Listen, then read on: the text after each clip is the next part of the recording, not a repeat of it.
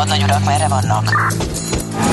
A mindenre elszánt és korrumpálhatatlan alakulat vigyáz a rendre minden reggel. Hé, kik ezek az állati nyomozók? Négy férfi egyeset és egy nyalóka. Ács Gábor, Gede Balázs, Kántor Endre és Mihálovics András. Az íróasztal mögül pedig Profit kapitány diktálja a tempót. Humor, emberi sorsok, közönséges bűnözők és pénz, pénz, pénz. Egy különleges ügyosztály. A Gazdasági Muppet Show minden hétköznap reggel a 90.9 Jazzin. De is figyelj, ne csak a bárányok hallgassanak. De miért? Ha nincs pénzed azért, ha megvan, akkor pedig azért. Millás reggeli. Szólunk és védünk. Jó reggelt kívánunk, 6 óra 30 perc van, és indul a Millás reggel itt a 90.9 Jazzy Rádión, Ács Gáborral. És Mihálovics Andrással. 0 30 20 10 9 0 9 SMS, WhatsApp és Viber számunk is ez. Optimista jó reggelt, kartársak, a korai időre tekintettel suhantam minden szakasza 21 perc zuglóig írja D. Kartárs, köszönjük.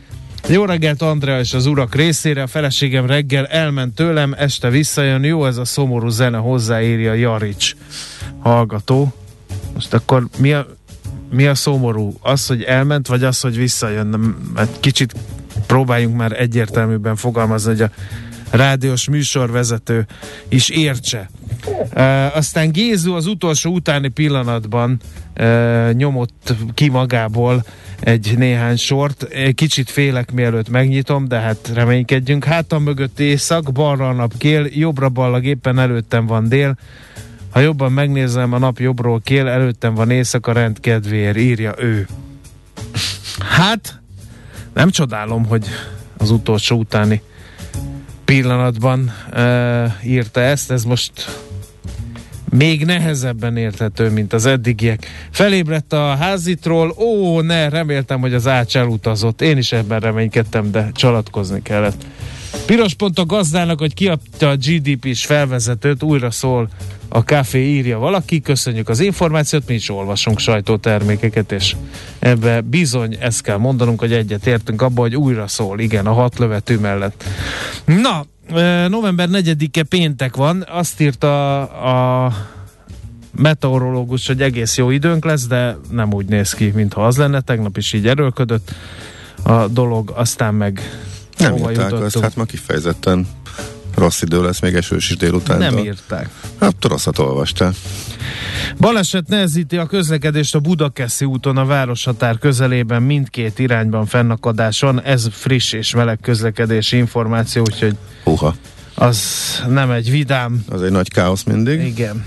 Ezek jönnek. Na, aztán nézzük a Károlyokat, köszöntsük meg mindenképpen nevük napja alkalmából. Isten éltesse minden Károly nevű hallgatónkat. Illetve nem árt, tudjátok, hogy nemzeti gyásznap van ma Magyarországon, az 1956-os forradalom leverésére emlékszünk. Nézzük, mi történt. Megszállták Magyarországot a szovjet csapatok, Nagy Imre a jugoszláv követségre menekült, Vincenti Bíboros meg az amerikaira. Bibó István maradt a parlamentben egyedül, hogy képviselje a kormány jogfolytonosságát, aztán elhangzik az Ungvári rádióból Kádár János felhívása, de Nagy Imre rádiószózata is, meg Bibó István kiáltványa és napvilágot lát, meg uh, utóbbi üzenetet küldött az amerikai elnöknek, akit Eisenhowernak hívtak, uh, az amerikai nagykövetségen kereszt, keresztül, és hát ugye miről beszélt ugye uh, Nagy Imre, arról, hogy csapataink harcban állnak, megtámadtak bennünket a szovjetek, a kormánya helyén van, stb. stb. Kádár János meg arról beszélt Ungváról, hogy megalakult a magyar forradalmi munkás paraszt kormány, amelyet ő, Münik Ferenc és Marosán György vezettek. Az elnök azonban Kádár János volt, ezt kell tudni a mai napról, úgyhogy emlékezzünk azokra, akik ebbe ezekben a nehéz órákban is a helyükön voltak, és állták a sarat, és nem szaladtak el. Na, mi következik még november 4-éhez? Hát 1880-ban Daytonban James és John Ritty urak szabadalmaztatták a pénztárgépet. Hova is jutnánk? Atya úristen, egy kutya van a stúdióban. Szevasz! Milyen jó pulcsid van! Na, még az ácsot lerángatja és aportírozza. Hát téged hogy hívnak? De aranyos. Na, hát igen, kicsit uh, Más ez a ma reggel, több szempontból is, mint az eddigiek. Aztán 1945 Magyarországon a parlamenti választásokon a független kisgazdapárt abszolút többséget szerzett, de ennek ellenére koalíciós kormány alakul, ezt ne feledjük el. Aztán nem volt könnyű nap 1966. november 4-e Velencében, mert vihardagály miatt a belváros víz alá került. Ez volt az eddigi legmagasabb árvíz 1966-ban, 194 cm volt a víz Velencében, nem lehetett vidám az a nap. Amúgy rendszeresen víz alá kerül azóta is, hogyha nem is akkora vízállással, de sok különbség nincsen egyébként, hogy mekkorával, hogyha elönt minden utcát és csónakkal lehet a sikátorokban is csak közlekedni, úgyhogy ez azóta is rendszeres, de egyébként készülnek is rá, tehát ezt tudták az elejétől. Az, hogy most gyakrabban van, mint korábban, az nyilván egy jel, vagy valaminek a következménye, e, de elég fölkészülten várják az újabb és újabb elöntési hullámokat. Igen. Aztán a Magyar Népköztársaság először gabajodott bele az imperialisták hálójába 1981. november 4-én, mert felvételünket kértük, nem volt volt a Magyar Népköztársaság, mert akkor még az volt, a Nemzetközi Valuta Alapba lánykori nevén az IMF-be, és a Nemzetközi Újjáépítés és Fejlesztési Bankba, más néven Világbankba. 1981. Azóta hogy elküldtük őket, aztán meg visszasompolyogtak, itt hallottuk a híreket, hogy De nem sompolyognak. Itt járnak a kertek alatt. Maguktól nem jönnek, csak benne az vagy. Író, irónia szó jelentését az I íbetűnél találod a magyar értelmet. Jaj, hát nagyon vicces volt, oké, okay, én kérek elnézést, jó. Aztán Magyarországon a rendőrség, az Agrobank ügy meg volt, Kunos úr? Persze, hát. Már akkor újságot írtál, mi? Akkor Nem. kezdtem, igen, azon a környéken, egy évek igen. később, de nagyon, akkor még csak ilyen nagyon újságolvasó érdeklődő voltam. 1994. november 4-én tartóztatták le az Agrobank vezetőit. Valami olyasmi volt a konstrukció, jól emlékszem, hogy adtak ilyen elhitelt, de csak akkor, hogyha ilyen cégeket befogadtak uh, tulajdonos, kisebbségi tulajdonos társként azok a cégek, akik kaptak ebből az elhitelből, és ezt utólag uh, törvénytelennek minősítették. Ők azzal védekeztek az Agrobank vezetése, hogy ez ilyen biztosíték volt a banknak, hogy mindenképpen visszaadják a pénzüket. Uh, viszont ugye az volt a probléma ezzel, hogy így nem érte el az elhitel a célját, mert ez egy akkoriban egy alacsony kamatozású hitel volt, és ilyen üzletrészvásárlásra adták, és nem érte el a célját, mert hogy így jóval drágábban lehetett, csak ugye be kellett engedni a tulajdonost, aztán meg utána ki kellett vásárolni őket természetesen. Viszont, hogy egy jó dolgot is mondjunk, 2007-be kell átlapoznunk a kalendárokat, 2007. november 4-én lett Talmácsi Gábor a MotoGP 125 köbcentiméteres kategóriájában világbajnok. Hát hogy, ugye... Hogy rohan az idő, 15 év. Igen, igen. Meg hát ott ugye ellentmondásos körülmények voltak az az is. Na erre már nem emlékszem. Hát tudod, hogy a csapat utasítása ellenére leelőzött valakit, ott nem volt az ja, ilyen nagyon aha. E, felhőtlen. Csanélkül nem lett volna világbajnok, mert talán nem, nem az utolsó tudom, futamon volt a balhéra, nem, nem, emlékszem, igen, hogy, igen, igen, de, hogy valami egy ilyen ilyeskedés De onnantól volt. kezdve már nem tehát nem vele akarták az egészet megnyeretni, mert volt ugyanazon a jó motoron egy másik arc, Igen. akit megelőzött. Ha, na, ha valaki össze tudja foglalni egy mondatban. Nagyon röviden, akkor ezt várjuk szeretettel, azt is várjuk szeretettel. Mondtál már 0630? Mondtam. 20 et biztos? Igen. Be sem mutatkoztunk Jóba szerintem. Vagy, vagy, csak, vagy csak nem emlékszem. Csak te végig szenderged az első ja, 5-6 percet általában. Igen. Ezen születésnaposokat is köszöntjük mégpedig azzal, hogy felidézzük, hogy kikkel születtek ők egy napon. Például Bruce Handlerrel, Semmit nem mond ez a név. Lefogadom, 1916-ban született november 4-én, de azt mondom, hogy Barbie baba, na akkor mindenki tudja, hát ő találta ki a Barbie babát, Bruce Handler tehát. Kunce Gábor szerintem nem kell ugyanígy bemutatni, magyar politikus, az SZDSZ egykori elnök, 1950-ben született ezen a napon, már mint hogy november 4-én. Aztán a szép fiú, aki hát egészen elképesztő alakításokat csinált, kitör szerencsésen a szép fiú szerepből. Matthew McConaughey, Oscar díjas amerikai színész, hát amit például a Wall Street farkasába, vagy az Arany című filmben mutatott, az, az egészen elképesztő uh, nagy színészi játék, úgyhogy én nem nagyon kedveltem őt, de amióta ilyen egészen jó szerepeket is elvállal, nem csak a szívdöglesztő uh, fiúnak a szerepét, azóta én nagyon uh, megszerettem őt.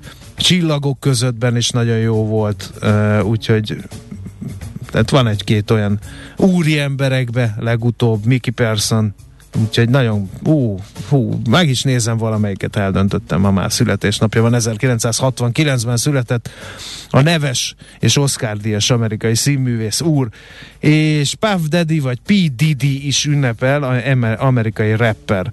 Ugyanazon az év, ugyanabban, ugyanabban az évben. az évben, Aha. ugyanazon a napon születtek. Ha egymás mellé tesszük a két figurát, akkor meglátjuk, hogy hát nagyon két különböző karakterről van szó, de hát ez nem is meglepő, mert most fogok nagy hülyességet mondani, mert hogy ugye Keb McCahoney az a szép fiú, ő meg, és ugye filmsztár, a másik meg egy ilyen rapper, ilyen Yaman. Ja, és az csak rossz fiú lehet. Hát ahhoz hozzátartozik az image. Láttál te már szép fiú rappert? Hm, persze.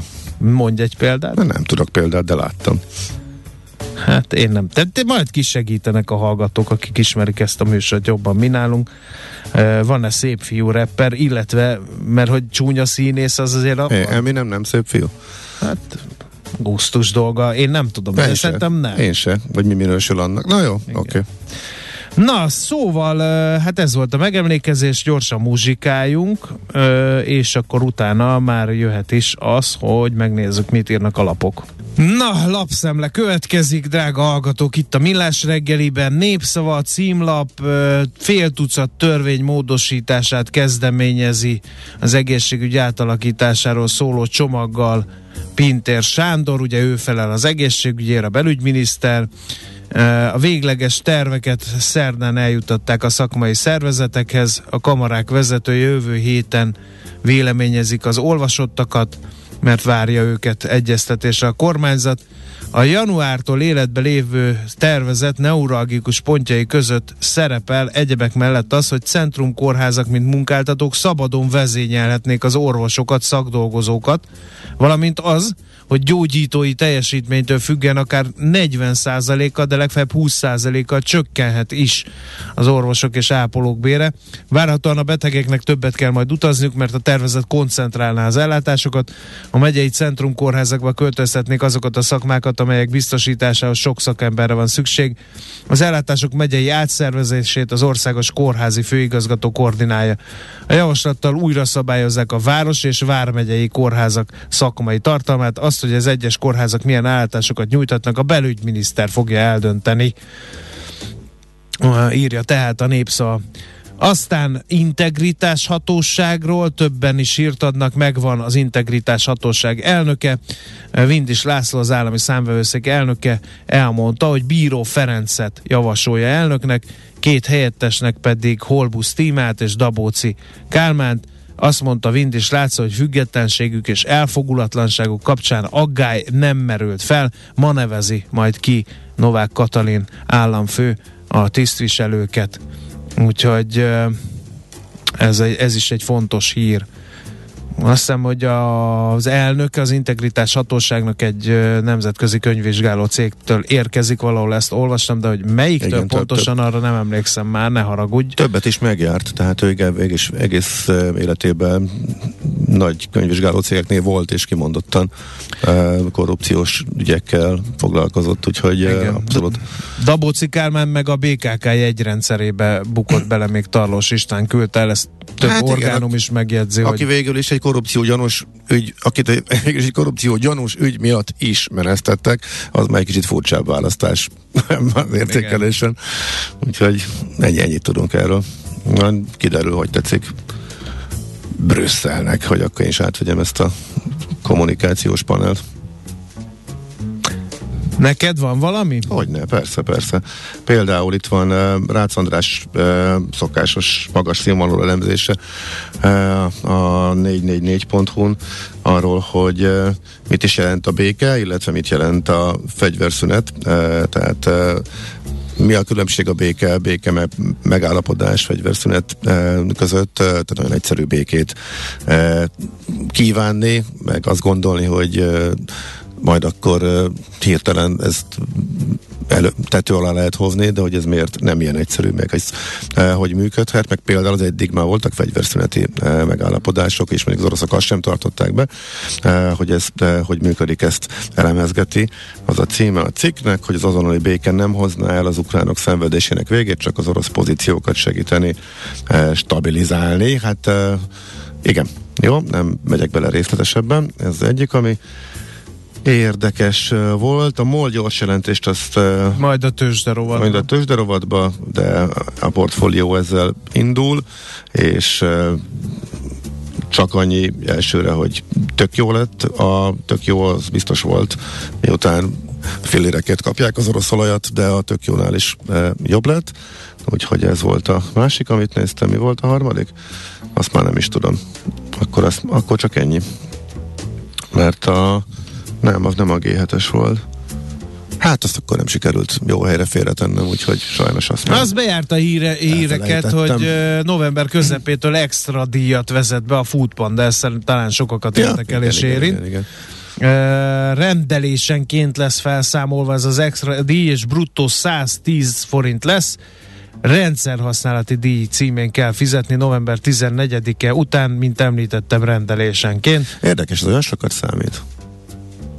Hát, ha megnézed, hogy hány rendelést csinálnak, és az beszorzott 110-zel, szerintem az sokat.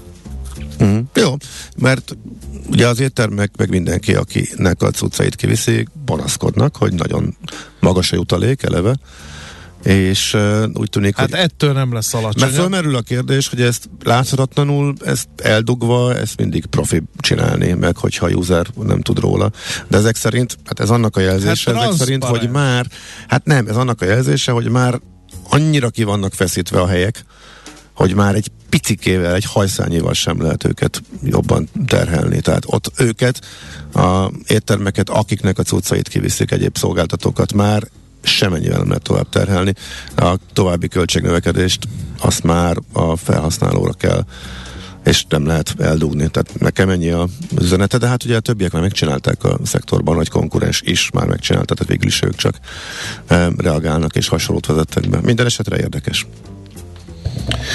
No, hát eh, ha nem találtál más, már pedig én nem találtam nagyon mást erre a sajtószámlére, akkor eresszük el. Eresszük, jó, mert a morról beszélni kell mindenképpen következő körben. Hol zárt? Hol nyit? Mi a sztori? Mit mutat a csárt? Piacok, árfolyamok, forgalom a világ vezető parketjein és Budapesten. Tősdei helyzetkép következik. Budapesti értéktős, de 0,86 százalékot erősödni tudott egy elég rossz nemzetközi angolatban. 41.768 ponton fejezte be a tegnapi napját. A blue chipek vegyesen teljesítettek, a Telekom Richter páros eset, méghozzá nem is kicsit, a Richter 1,8%-ot 8220 forintig, a Telekom meg 1,2-t 290 forintig. Az OTP azért tartotta magát, 1% fölötti pluszban fejezte be a tegnapi napját 9200 forinton, és akkor valamit sejthettek már a MOL részvényesek, mert majdnem 4% ot erősödött az olaj részvény 2582 forintig, e, és még a Master Plus lopta be magát forgalom tekintetében az élmezőnybe, ott 0,6%-os volt a mínusz. És akkor nézzük a MOL gyors jelentését, ez erről a portfólió számol be egyébként a címlapján. E, Bődületes rekordok, ennyi a címe a cikknek, úgyhogy ezzel nagyon, nagyjából le is lőtük, hogy mi van. Azt írja a felvezetőjében a cikk, hogy a második negyedév rekordjai után az elemzőket is meglepte, és még feljebb tudta tenni a lécet a MOL, elképesztő magas számokat és új rekordokat tett közzé az olajcég, 1,45 milliárd dollár, azaz 581 milliárd forint EBITDA a harmadik negyedévben. Ez dollárban kifejezve másfélszerese az egy évvel korábbinak, és több mint kétszerese annak, amit a cég a háború kirobbanása és az energiárak er- egekbe szökés előtt, azaz a békeidőkben hozni tudott. A rekordhoz számító eredményekhez elsősorban azt segítette hozzá a magyar olajcéget, írja a portfólió, hogy még mindig olcsó orosz olajhoz jut. Annak ellenére megy ilyen jól a társaságnak, hogy az év végéig kitolták az üzemanyagárstoppot, swapot, és persze az extra profit adót is be kell fizetni, ami negatív a működésre. Ahogy arra gyorsan és több pontján is felhívták a figyelmet. Az első kilenc hónap erős számait látva a menedzsment a korábbinál is optimistább lett, és az eddigieknél magasabb eredményekkel és pénzárammal számolnak 2022-re. Ez a rövid összefoglalása a MOL gyors jelentésének. Ha valaki még ennél is részletesebben szeretne értesülni a cég mindennapjairól, az a portfólión elolvashatja a részletes elemzést. Azért lefordíthatjuk kicsit az átlagos autózó számára. Olajmenedzser számára, hát igen. Nőtt, nőtt az esélye annak, hogy ugye a MOL számlájára elég hosszasan ki tudja tartani a befagyasztott benzinárat a kormány, mert egészen más a helyzet, mint a rezsinél, ahol mondjuk az állam viseli a veszteséget, és nincs kire lőcsölni, de mondjuk a MOL egész tisztességesen viseli, óriási nyeresége van, amiatt, hogy az olcsó ural olajat dolgozza föl a 103 battai e, finomító, úgyhogy e, valószínű az ástapok közül ezt tudják a legtovább föntartani, e, mert hogy egy hát magáncég, de hát azért kormány, valamennyire azért a kormány által is kontrollált, illetve tulajdonosi részesedés is van. Azért nem fenékig tej fel a MOL Úgy életesem, mert azt mondta Hernádi Zsolt kommentálva kicsit talán a gyors jelentést, hogy, hogy a bizonytalan külső környezet, a recesszió, az állami beavatkozások, a különadók bizonytalanságot okoznak, és idézem, azt mondta, mindeddig képesek voltunk fenntartani az üzemanyag ellátást a régió számos országában, ezt tartom a harmadik negyedév legnagyobb eredményének, mondta tehát Hernádi Zsolt. Uh-huh. Hát ugye a nyarat túléltük, amikor a legnagyobb szorulás volt, most a dízelpiac az továbbra is feszes, de a benzinfronton most jobb a helyzet, mert az jóval kevesebben. Autóvnak, és a benzinfogyasztást még a befogyasztott Európában legalacsonyabb árakon, amit a lakossági fogyasztók úgymond kapnak, e, akkor is nehéz föntartani, hogyha mondjuk minden más tekintetben a lakosságnak a terhei nagy mértékben nőnek, e, tehát ha nem emeled a benzinárat, egyéb költségeid miatt akkor is valószínűleg kevesebbet fogsz e, autózni, ez segít a molnak. Nyilván neki ezt el kell mondani, és ez, ez mind igaz. Ami igazából tényleg meglepő, hogy azért a ezek publik sorotok, tehát a beszerzési árait a molnak azt az elemzők is látják, de, de az, hogy 22 kal lett magasabb az elemzői várakozásoknál, eh, erre nem talán magyarázatot, hogy az elemzők, mert ugye ezek, ezek a tényadatok ebből indulunk ki, hogyan és miért becsülték ennyire alul az elemzők a molnak a, a profitját, amikor a legnagyobb tényező, az alacsony olajár, az egy tudott alatt, azt mindenki látja. Ez, ezt még majd próbálom ki csillabizálni, hogy itt mi volt az eltérésnek a, az oka, a lényeg, hogy brutálisan nagy profit volt. Na, akkor Amerika gyorsan. Másfél napot kell visszamenni az időbe a Fed döntéséig, arról tegnap beszéltünk, hogy nagy eséssel reagáltak a, a piacok arra, ahogy a Fed elnök Amerikában azt mondta, hogy nem látja még, hogy nincs értelme még beszélni a kamatemelési ciklus leállításáról, az még, az még odébb van, messze van. Hát a piac valamit nagyon nem szeret hallani, az ez igazából semmi, és az ég a világon semmi nem érdekli eh, az amerikai tőzsdét, eh, mint az, hogy mikor lesz vége a kamatemelésnek, és mikor lanyhul az infláció, ezért a tőzsde szinte napokon keresztül egy egybe követi a kötvénypiacnak az alakulását, mivel a kötvényhozamok tovább emelkedtek, tegnap ezért a rossz hangulat garantált volt, viszont a mínuszok csökkentek a nap folyamán, az a bizonyos 3700-as szint, amit már oda-vissza az elmúlt mm, két-három hónapban többször is bejárt az S&P, az most uh, is uh, megfogta, ennél szórt már lejjebb uh, korábban, tehát 3500-ig, de 3600-700 köt elég sokat mocorgott, úgyhogy visszatért ehhez a szinthez. Ha kicsit távolabbra nézünk, akkor itt most az év első néhány hónapjainak a folyamatos és jelentős esése után, az elmúlt két hónap, két és fél most már az a, az ajkeresés, az elrugaszkodások, elrugaszkodás, próbálkozások, majd az észheztérések és visszaeséseknek az időszaka, úgyhogy nagyjából ebben a sávban e, mocorgunk azzal együtt most is, hogy e, a Fed miatt ismét elfogyott a jókedv, ez már a sokadik próbálkozás volt arra, hogy hát, ha majd elindulhat egy fölfelé e, mozgás a piacokon, mert hogy talán már látszik a vége, de ezt hűtött le a Fed. Nem látszik a vége, de ebből újabb mélypontok e, nincsenek, hanem e, inkább ez a stagnálás pattogás. Várjál, tőzsdei előszobát el kell mondanunk. Mond csak, igen. Mert hogy a Glosternél láttam, hogy hirtelen feltámad halottaiból a kereskedés, és elég nagy forgalomban 2,4%-ot tudott összehozni a papír az x kategóriában. Amelyik irányba? Pluszban. Uh-huh. E, aztán a többiek ilyen, hát kicsit langyosan kereskedtek. A napnál volt egy 1,4%-os mínusz, a Poliduknál meg egy 11,4%-os plusz, de mondom, nagyon alacsony forgalomban utóbbi kettő. Ám, két millió forint. Nem, két utóbbi százalék. két részvény. Utóbbi két, ja, jó, oké. Okay. Utóbbi kettő. Olyan hirtelen lett vége, ezt már nem tudtam összekötni. Tőzsdei helyzetkép hangzott el a Millás reggeliben.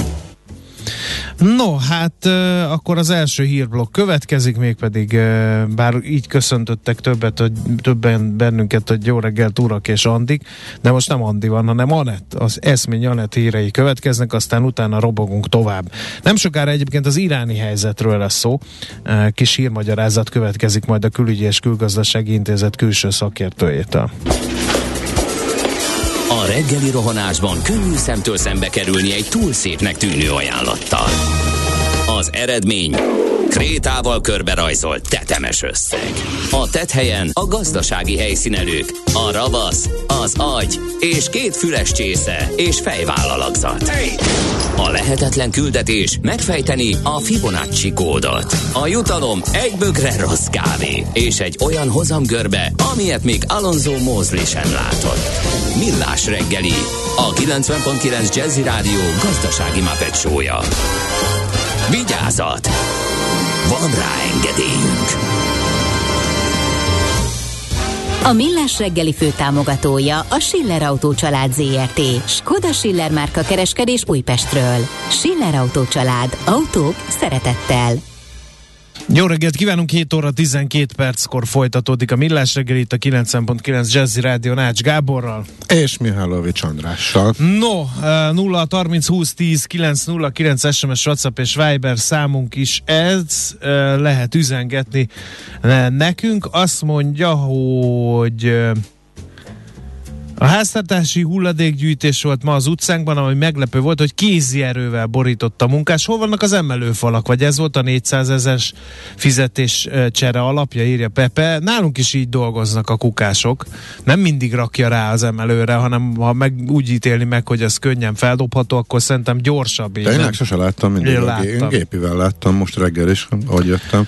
Bár kuka mérettől is függ. Aztán, kedves gazda, ez inkább volt szarkazmus, amit az S betűnél keresetek, írja a Gabesz hallgató a múltkori összezördülésnél. Azt mondja, hogy elnézést, a kormányzati sofőrökről van egy észrevétel a hallgatónak, aki vár a menő étterem előtt két és fél órán át járó motorral, hárman egy kocsiban, de mind a három kocsin motorja végig járt. Á, mindegy, úgysem értenétek. Eh, írja Szabolcs a budai paraszt. Pedig földgolyó csak egy van. Be kellett volna kopogni a szélvédőn, hogy földgolyó csak egy van. De lehet, hogy ezek ilyen eh, nemzetbiztonsági előírások, hogy járó motorral, hogyha bármikor menekülni kell, eh, egy olyan helyzet áll elő, akkor gyorsan el tudják hagyni a helyszín. Nem tudom. Nem hinném. De miért ne értenénk? Ez nem egy bonyolult észrevétel. Nem mi, a sofőrök. Ja, Érted? A sofőrök? Hát Figyelj, tényleg őket kéne megkérdezni, hogy ezt miért csinálják. De hogy nem szempont az, hogy meddig járatják, az, az biztos, igen. Igen. Aztán eh, Gábor már látott szép fiú reppert, csak később mondták neki, hogy ez nem az volt, írja az egyik hallgató, a másik pedig Vanilla Ice-t mondja, mint szép fiú Na, hát reppert. Például. Aztán eh, jó reggelt, Matthew McConaughey nem csak elvállal ilyen komoly szerepeket, hanem két évig visszavonult, és visszamondott minden szép fiús szerepet, hogy végre felkérjék komolyabb filmekbe. Erről a Zöld Lámpa című könyvében írt őszintén érdemes elolvasni. Hát köszönjük szépen Zoli a tippet. Úgyhogy ez lesz, és egy másik hallgató meg a True Detective sorozat első évadában dicséri uh, a fent említett úriember alakítását. E, aztán mi van még itt? E, neked küldenek egy retro 254-es malévgépről szóló e, felvételt. Breaking, ismét csövön egy malévgép, elindult a Retro Air moszkvai járata. Ez csövön volt már októberben is, aztán odébb vitték, aztán most szerint visszarakták. E, igen, igen, te, vicces, ha valaki Ferihegyről indul, és mondjuk ritkábban utazik, akkor elsőre meghökkentő, hogy be lehetne szállni. Miközben az utas megy ki az új kis fapados terminálra, a benti részről az egyik utashídon egy a régi 254-es már, igen, tényleg. Ez sokan meghökkennek, láttam én is ott az emberek, nézelődtek, fotózgattak. Igen, Na, nézzük. Jöjjön a Budapest rovat, mert dolgunk van utána, nem is kevés. Budapest legfrissebb közlekedési hírei, itt a 90.9 jazz Kettő hírünk is van balesetről, az egyik még korábban történt a Budakeszi úton a városhatár közelében mindkét irányban fennakadásra kell számítani, a másik pedig a budai alsórakparton, azt se leányálom, az Egri József utcai lehajtónál a forgalomot egy sávon váltakozva halad, illetve e, mi van még itt? Mást egyelőre nem látok te sokkal kellemesebb. De ugye egy, attól függ, mihez viszonyítom. Az átlagos hétköznaphoz, iskolás hétköznaphoz nyilván, mert hogy most ez a speckó. Van is szünet, meg nincs is szünet egy csomó helyen, tehát jóval kevesebben közlekednek, mert kevesebb gyereket kell e, behurcolni, e, nyárhoz képest meg picivel erősebb, úgyhogy a balesetmentes helyeken azért teljesen jól lehet közlekedni most, még legalábbis én azt látom. Budapest, Budapest, te csodás! Hírek, információk, érdekességek, események Budapestről és környékéről. Most, mikor Dabóci urat épp kinevezték az integritás hatóság alelnökének, furcsa fintora a sorsnak, hogy arról kell beszámolnunk, hogy új digitális menetjegyet tesztel a BKK.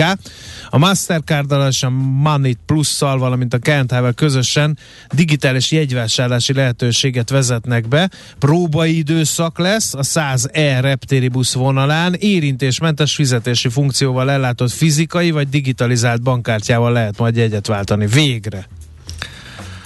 Végre. De minek?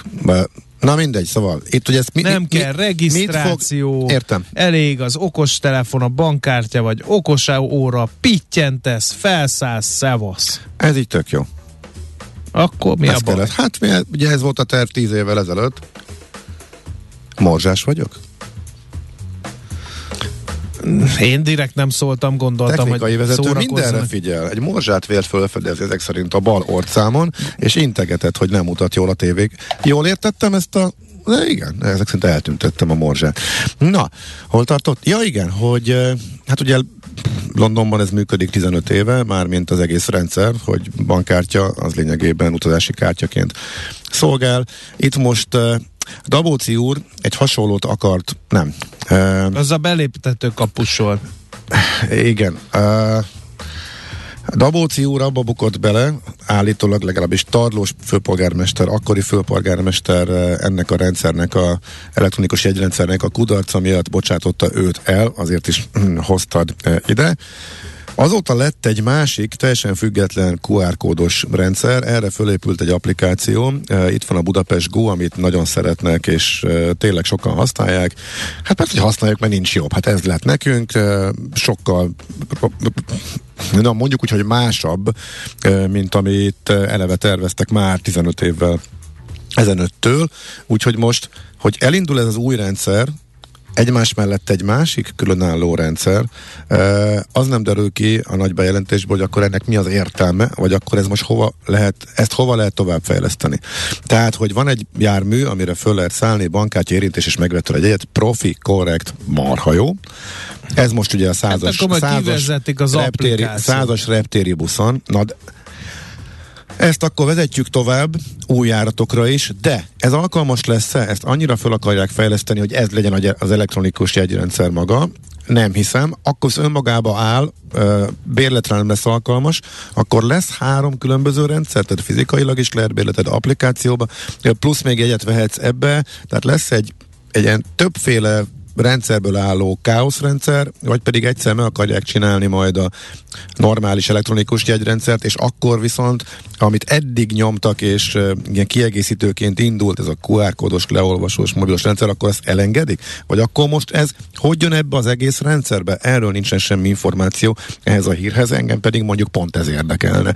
Tehát marha jó, hogy egy érintéssel meg lehet venni egy buszon egy jegyet, de hogy ez hogy viszonyul ahhoz, amit meg az elektronikus jegyrendszer bukása után így valamit gyorsan csináljunk, hogy mobilról is lehessen alapon fejlesztettek, és kinőtte magát egy viszonylag normális, de még mindig sokkal fejletlenebb rendszeré, mint amit mondjuk Londonban megcsináltak érintéses kártyás alapon 15 évvel ezelőtt. Innentől szeretném uh-huh. tudni, hogy hogyan tovább.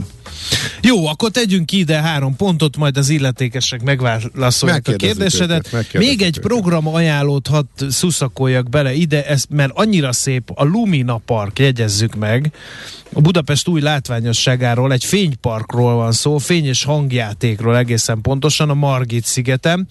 Egészen február 23-áig e, egy ilyen park létesült a Palatinus strandon, ahol különleges fény és hangjáték által létrehozott mesevilágban sétálhatunk.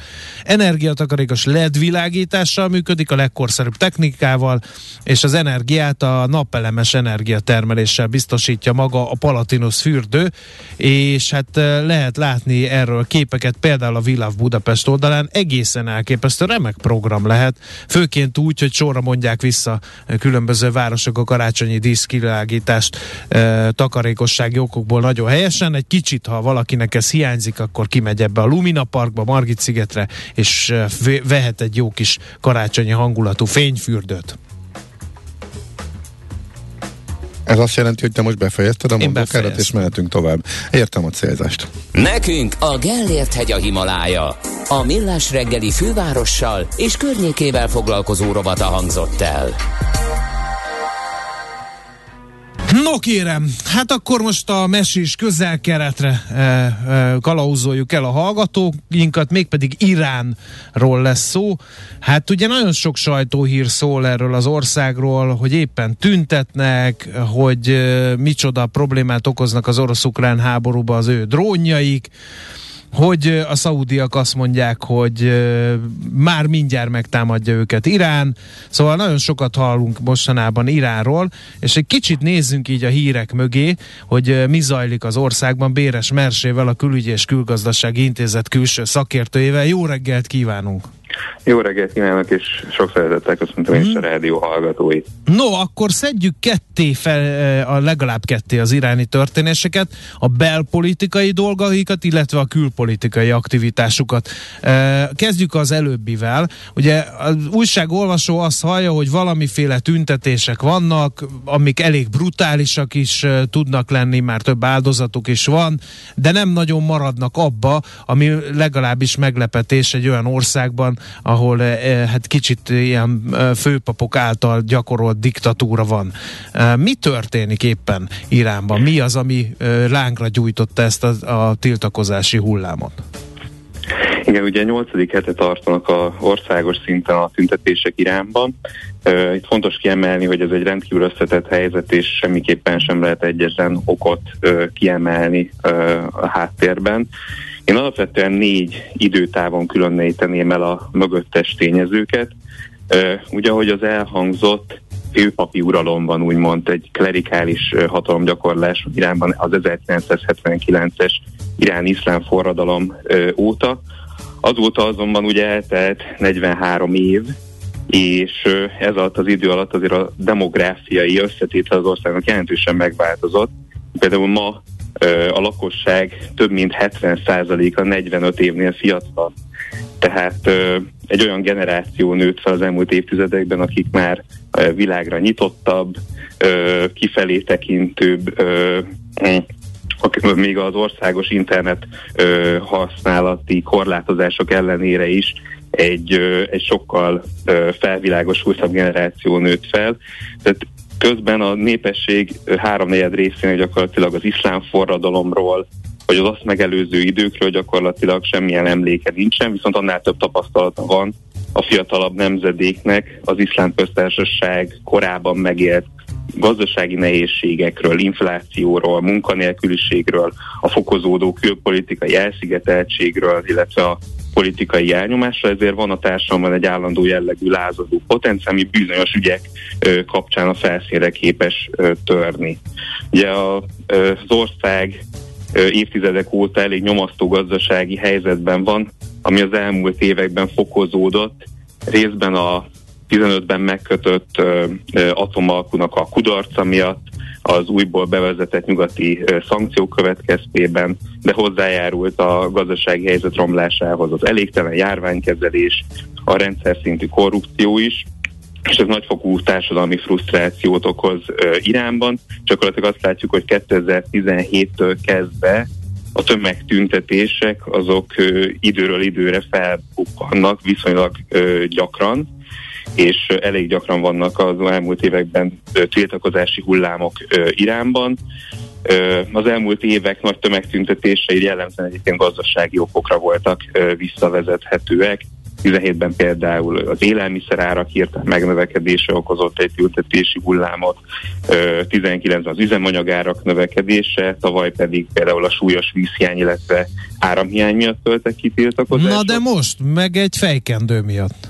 Igen, igen. Ami ez egy kicsit jelenleg... ezek szerint más, és ugye az a helyzet, hogy igen. ennek már ilyen pont az ország vezetését érintő tétje van, hiszen vallási előírások miatt törtek ki, nem gazdasági okok miatt. A gazdasági okokat talán könnyebb is kezelni. Így van. A jelenlegi tüntetéseknek egy nagyon fontos jellegzetessége, hogy a közvetlen kiváltók nem valamilyen gazdasági probléma, bár a háttérben nyilván a, a gazdasági problémák miatti frusztráció is jelen van, uh-huh. hanem uh, Mahsa Amininak egy, uh, egy északnyugat uh, Irán kurlakta vidékéről származó 22 éves lánynak a halála az, ami tulajdonképpen indukált ezeket a, a tüntetéseket hatalmas felháborodást keltett az ő halála, ugyanis őt az erkölcsrendészet letartóztatta, mert állítólag nem megfelelően viselte a kötelező fejkendőt, a hijábot, és a fogvatartása alatt komába esett, és pár nappal később meghalt. Természetesen a hatóságok tagadják, hogy közük lenne a, a, halálesethez, viszont egy elterjedt képtanúság szerint feltételezhető, hogy a fogsággal a súlyos testi bántalmazás is érhette, és ez okozhatta a halálát.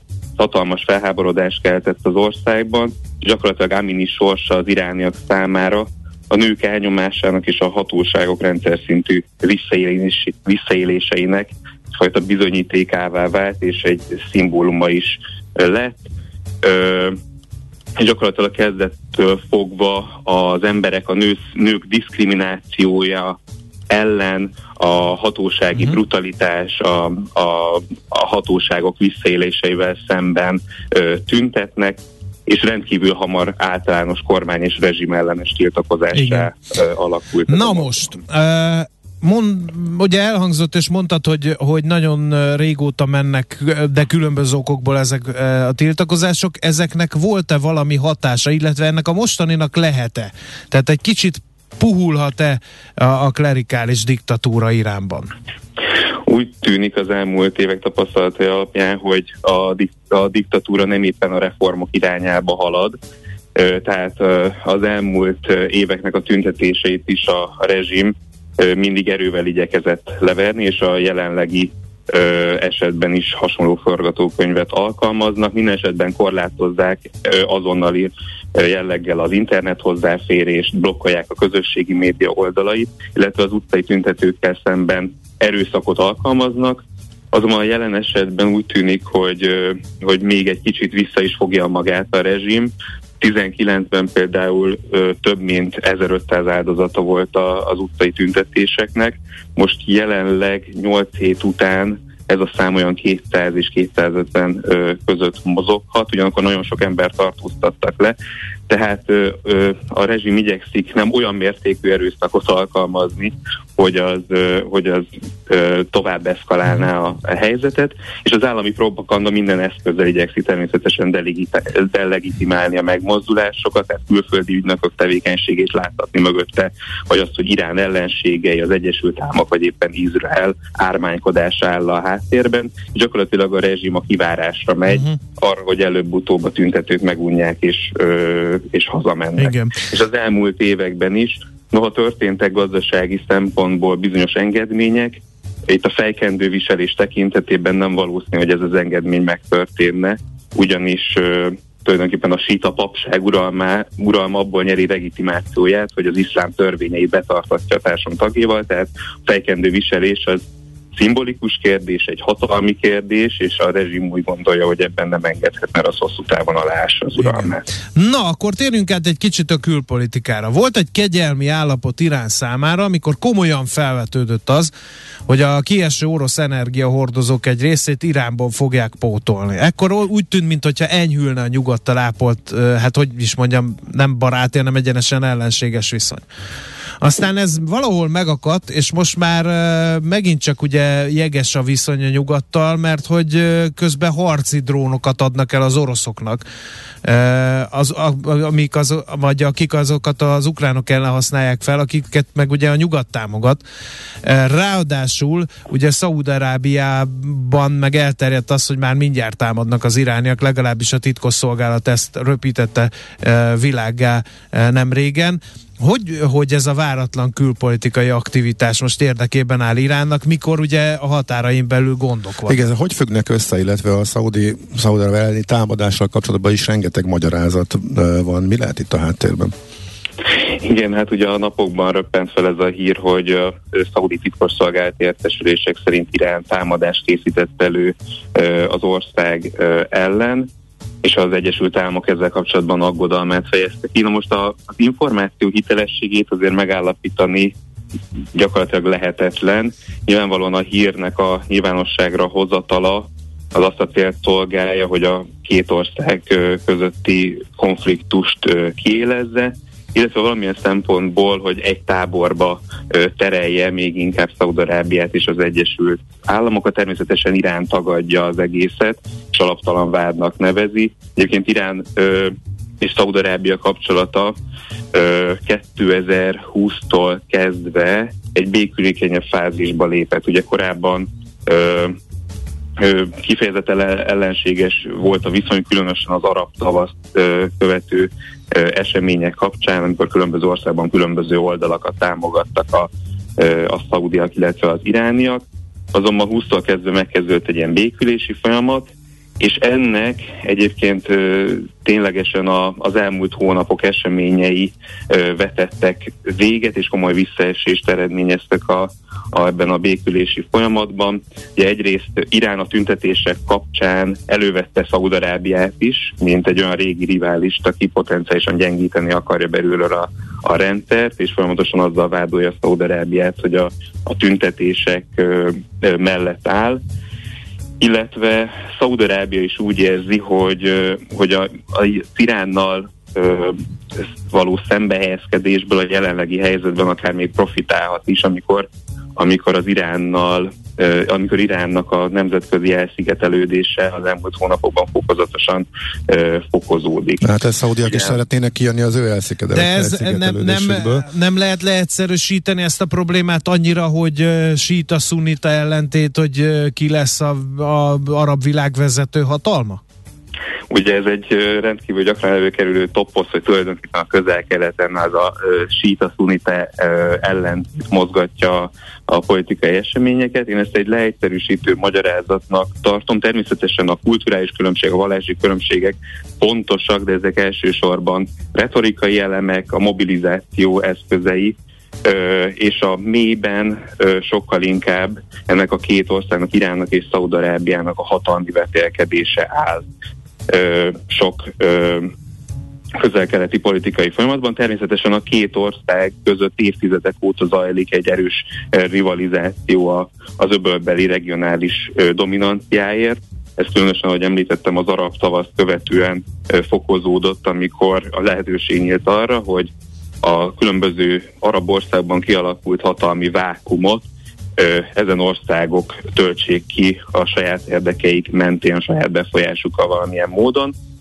De ugyan azt említettem, igazából mindkét fél felismerte, különösen a 2019-es eszkalációs csúcspont után, hogy igazából nem profitálnak olyan nagy mértékben már a, a, a helyzet eszkalálá, eszkalálásából, úgyhogy megpróbáltak egy békolékenyebb útra térni.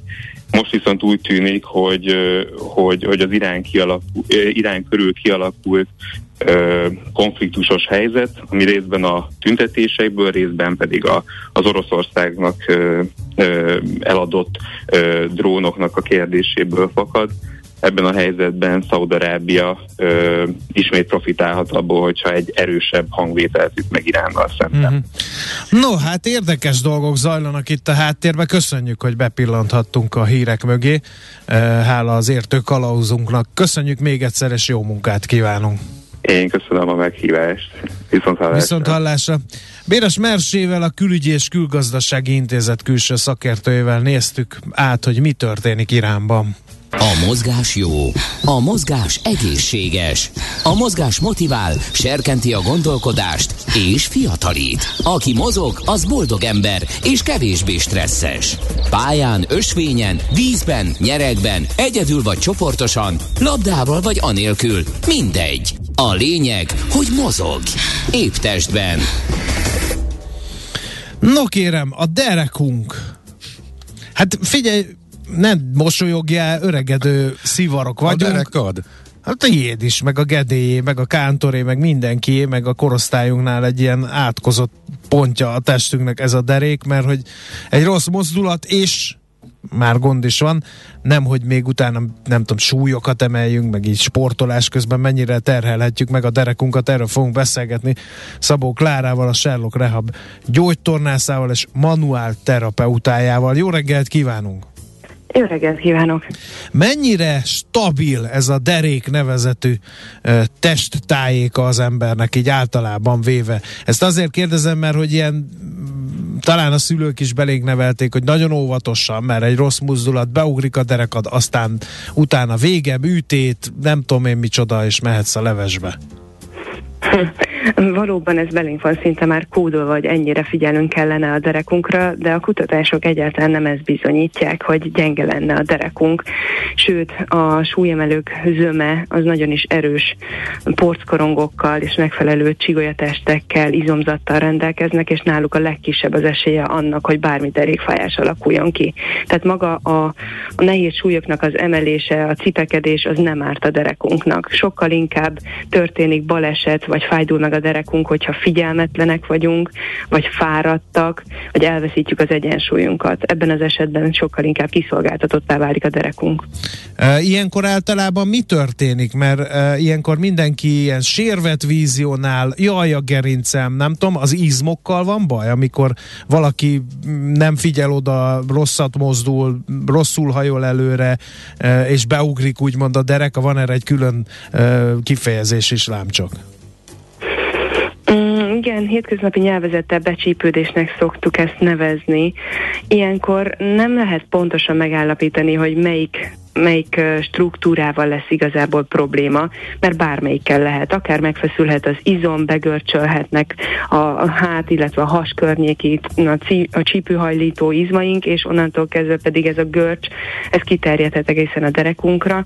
Viszont vannak olyan um, folyamatok, amik 24-48 órán belül lezajlanak, és utána pedig a mozgással ezek helyre tudnak rázódni, és nem egy végleges dolog történik. Sokan a sérvtől, a kitürem, a porckoron kitüremkedéstől tartanak, pedig az is egy teljesen múló állapot, és a gerincünknek egy, egy normális változása, egy oda-vissza működő folyamata, tehát a sérv az nem egy életre szóló állapot, viszont amikor lesz valami a derekunkkal, akkor leginkább a pánik tör ki rajtunk, hogy uram, atyám, ez meddig fog tartani, és mit kell most csinálni, pedig a mozgás az jó hatással van erre, és az apránként adagolt mozgatások, azok rendbe tudják hozni a derekunkat, de hogyha mm, bizonytalanok vagyunk, hogy akkor ez tényleg mennyire súlyos, akkor leg legtöbbször a mozgásterapeuták, gyógytornászok, manuálterapeuták tudnak ebben segíteni.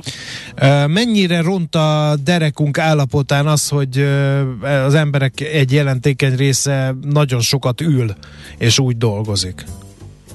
Konkrétan az ülés annyit tesz velünk, hogyha hosszasan vagyunk benne, tehát egy vagy két óránál hosszabban egy helyzetben ülünk, hogy kikapcsolja a, a reflexeinket, eltunyulnak a reflexeink, és onnantól kezdve nem tud időben alkalmazkodni a, az ingerekhez a testünk, és ekkor, amikor felkelünk mondjuk az íróasztaltól, van egy olyan mm, pár perc, amíg föl kell ébredjen újra a test, hogy vertikális helyzetbe került, újra áll a két lábán a, a testünk, az ember, és onnantól kezdve pedig megint felveszi a fonalat, és bármit fel tud emelni, vagy arrébb tud tenni, viszont e, ehhez kell egy pár perc, hogy ezt újra megszokja, és önmagában az ülés az, az nem, nem árt nekünk. Viszont, hogyha óránként felállunk, akkor onnantól kezdve fenntartjuk a megfelelő vérkeringést, az izmoknak a tónusát, az idegrendszerünknek a folyamatos működését, és nem tunyul el a testünk. Uh-huh. Érdemes karban tartani a derekunkat valami speciális edzéstervel, ne, ne adj Isten irodában elvégzett néhány perces torna gyakorlattal? Mm, elképzelhető, hogy, hogy beiktassunk mozgásokat a nap több részébe is, de nem az a lényeg, hogy speciálisan mozogjunk, hanem az, hogy testhelyzetet változtassunk. Amikor uh-huh. jön egy telefonhívás, akkor fölálljunk. A nyomtatott tegyük jó messzire, hogy legalább azért is föl kelljen álljunk. A, ne, ne legyen túl kényelmes az irodánk, inkább ezt szoktam javasolni, mert akkor beletespedünk a, a székbe, és onnantól kezdve pedig nincs megállás, és lehet, hogy 8 órán keresztül meg sem moccantunk. Föl kell állni óránként, és, és bizony át kell mozgatnunk magunkat. Ha jól esik, természetesen lehet nyújtózkodni, elfordulásokat végezni, de inkább az a fontosabb, hogy álljunk föl, menjünk arrébb, sétáljunk, tegyünk el pár lépést, és onnantól kezdve a szervezetünk tud ehhez alkalmazkodni. Uh-huh. Uh, mennyi, hogyha valami baj történik, úgymond becsípődik a derekunk, akkor egyből orvos, vagy, vagy először próbáljuk meg orvos nélkül megoldani, mert általában nem olyan nagy a baj? Uh, Elsősorban nem az orvos kompetens ebben a helyzetben, mert a saját mozgásunkkal, lélek jelenlétünkkel rendbe tudjuk hozni a legtöbb problémát.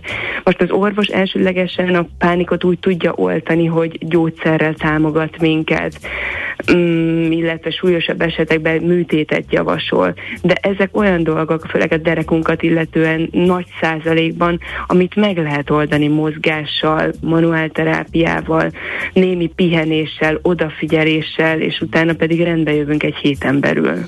No, és akkor ha emelni kell valamit, mert költözünk, mert bevásároltunk, és hat karton ásványvíz, vagy nem tudom én, Ács Gáborról kiderül, hogy szenvedélyes erőemelő, akkor hogyan emeljünk úgy, hogy ne ugorjon be a derekunk, ne csípődjön be a derekunk? Elsődlegesen azt mondanám, hogy odafigyelve.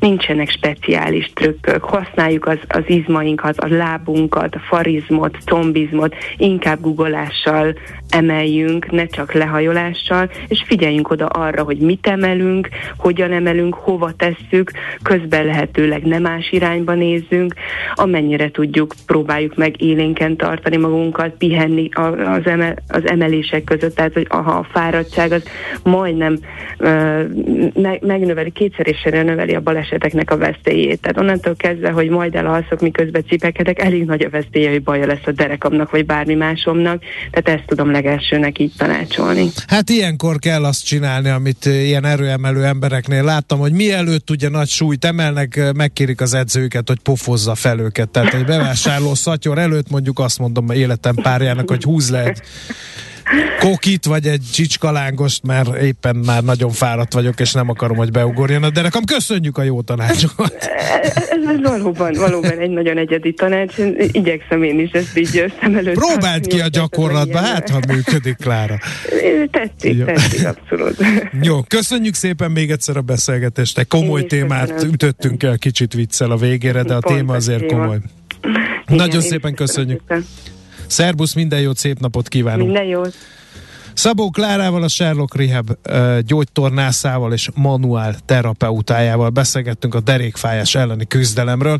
Ezzel, mint egy rászolgálvá mottongra gazdasági Muppet Show, két öreg szivar ül a karzaton és kritizálja a világot, ami a színpadon zajlik, úgyhogy lám a témaválasztásban is megpróbálunk megfelelni ennek. Épp testben. A millás reggeli mozgáskultúra rovata hangzott el. Ne feledd, aki mozog, az boldog ember. Mi a pénteki konklúzió? A hét legfontosabb eseményeinek és adatainak tükrében. Zárjuk a pozikat és pihenjünk rá a hétvégére. Milyen események hatnak a piacra a hétfői nyitásban? Devizák, részvények, tőke és árupiacok. Heti események és jövő heti felkészülés. Értékpercek. A millás reggeli treasury rovata következik. A vonalban Sós Frigyes az OTP Global Markets Treasury üzletkötője. Jó reggel, szervusz! Jó reggelt, sziasztok! A hét legfontosabb eseményeit tekintjük át. Nem, eurózona inflációnál azért a Fed kamat döntése az talán fontosabb volt, legalábbis piaci hangulatot jobban befolyásolta, ugye? Talán akkor kezdjük ezzel. Igen, a hét legjobban várt eseménye az a szerdai Fed kamat döntőülése volt. Különösen meglepetés, meglepetést maga a kamadöntés az nem okozott, ugye 75 bázispontos emelést hajtottak végre, azt már lehet mondani, gyakorlatilag hetek óta be volt árazva, ez különösebben nem lepte meg a, a piacokat.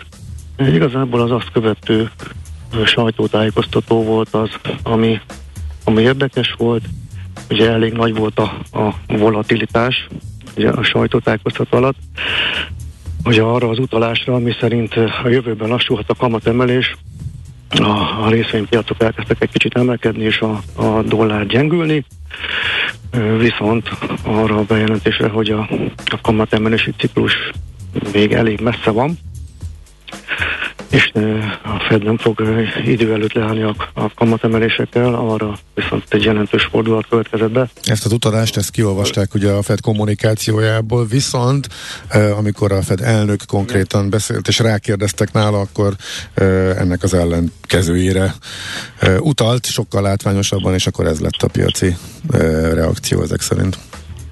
Igen, igen. Tehát a részvénypiacot komoly esést szenvedtek el, és azóta sem nagyon tértek magukhoz, és a dollár is jelentősen erősödött, az euró-dollár árfolyama ismét a, a 0,98-as szint alatt tartózkodik. Ugye a legfontosabb üzenete az volt, hogy még nagyon messze vannak attól, hogy le a emelésekkel, és nem szeretnék azt, hogy kialakuljon egy árbér spirál, még úgy, úgy értékelik, hogy jelenleg még nincs ez a piaci helyzet, de nem is szeretnék, hogy, hogy ez legyen, és azok gondolják, hogy az infláció még mindig nagyon magas, és a munkaerő piac sem olyan gyenge még, hogy az indokolná, hogy egy kicsit lassítsanak. Uh-huh a, te, a tempón. Na most ők már látták ezeket a adatokat, amiket mi csak ma fogunk? Mert ugye ez egy fontos a havi munkerőpiaci adatok a hónap első péntekén érkeznek, akkor ezt erre utalhattak már a Fednél? Hát tehát... lehet, lehet, lehet, lehet, hogy vannak esetleg erről információik. Igen, ma délután magyar idő szerint fél kettőkor jelennek meg ezek a, a munkaerőpiaci adatok. Ugye itt a munkanélküliségi rátában nagy változásra nem számítanak, az elemzők 3,6%-os szintet várnak, ez az előző adathoz képest egy 0,1%-os ugye emelkedés lenne, ez nem olyan nagy eltérés, tehát valószínűleg a mai munkaerőpiac adatok nem lesznek annyira gyengék, hogy a, a fedet eltántorítsák a, a további szigorítástól. Valószínűleg csökkenthet a tempó a mostani adatok alapján úgy tűnik, hogy a, az elemzők egy olyan 50 pontos kamatemelést várnak majd a, a december 14-i ülésen. nagyjából ez a várakozás, de hát ez még mindig jelentős emelésnek mondható, és nem, nem tűnik azért úgy, hogy e, itt hamarosan véget érne ez a kamatemelési ciklus. És akkor a piacon várhatóan az lesz, mint eddig, hogy e, jaj, remény, elkezdünk hirtelen reménykedni abban, hogy véget érhet, akkor a dollár gyengül, tőzsdék emelkednek, aztán jön a Fed vagy egy adat, amely lehűti, és akkor meg ezzel pont ellentétes reakció, de legalább már nem egy látványos esés van a tőzsdéken, hanem fölpattanás, visszaesés vegyesen. Hát igen, igen, most hát amikor egy kicsit úgy csökken a nyomás, akkor a, a tőzsdék azok elindulnak fölfelé, viszont amikor megjelenik egy rosszabb inflációs vagy egy rosszabb GDP adat, akkor azért a, arra mindig az lesz a reakció, hogy egy visszaesés jön. Hát meg ugye a Fed is elég elszánt abban, hogy, hogy végigviszi ezt a kamatemelési ciklust. Ugye megszólaltak a puhalandolással kapcsolatban is, és az, arról is az volt a vélemény, hogy a munkaerőci, munkaerőpiaci adatok ugye még továbbra is túl erősek, egyre csökken az esélye egy ilyen puhalandolásnak. Uh-huh. Annak mennyi esélye van, hogy a Fed hamarabb áll le a szigorítással, mint a, az Európai Központi Bank? Egy pár szót akkor gyorsan az európai inflációs adatok kapcsán, illetve a GDP adatok kapcsán a eurozóna fejleményeiről, illetve az itteni várakozásokról. Hát igen, az eurozónában is ugye hétfőn jelentek meg pontos adatok. Az inflációs adat az rekord magasságban tetőzik. Úgy tűnik, hogy az éves infláció az elsődleges becslések alapján 10,7 százalék volt. Ugye év per év alapon ez a, ez a 25 év alatt a, a legmagasabb szint a, az eurózónában. Itt a, ez főleg a, az energiaáraknak volt köszönhető, ugye év per év alapon 41,9%-kal nőttek az energiárak, a szolgáltatások is éves alapon 4,4%-kal nőttek.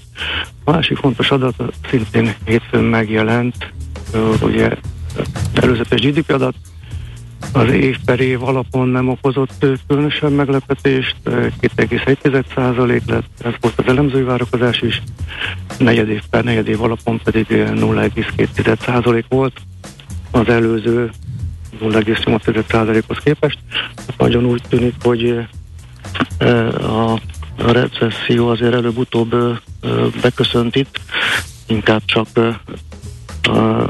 az elodázása látható, egyre, egyre gyengébb GDP adatok jönnek azért egy negyed évben, negyed év alapon nézzük.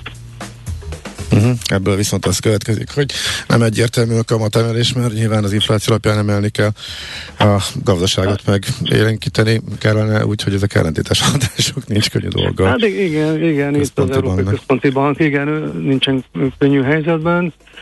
A, az infláció alapján mindenféleképpen indokolt még a további szigorítás, viszont a, a gyenge növekedési kilátások azért óvatosságra intheti a a jegybankárokat, és ne feledkezzünk el azért a, a dél, dél-európai országokról sem, akiket egy azért magas kamatszint azért nehéz helyzetbe hozhatna.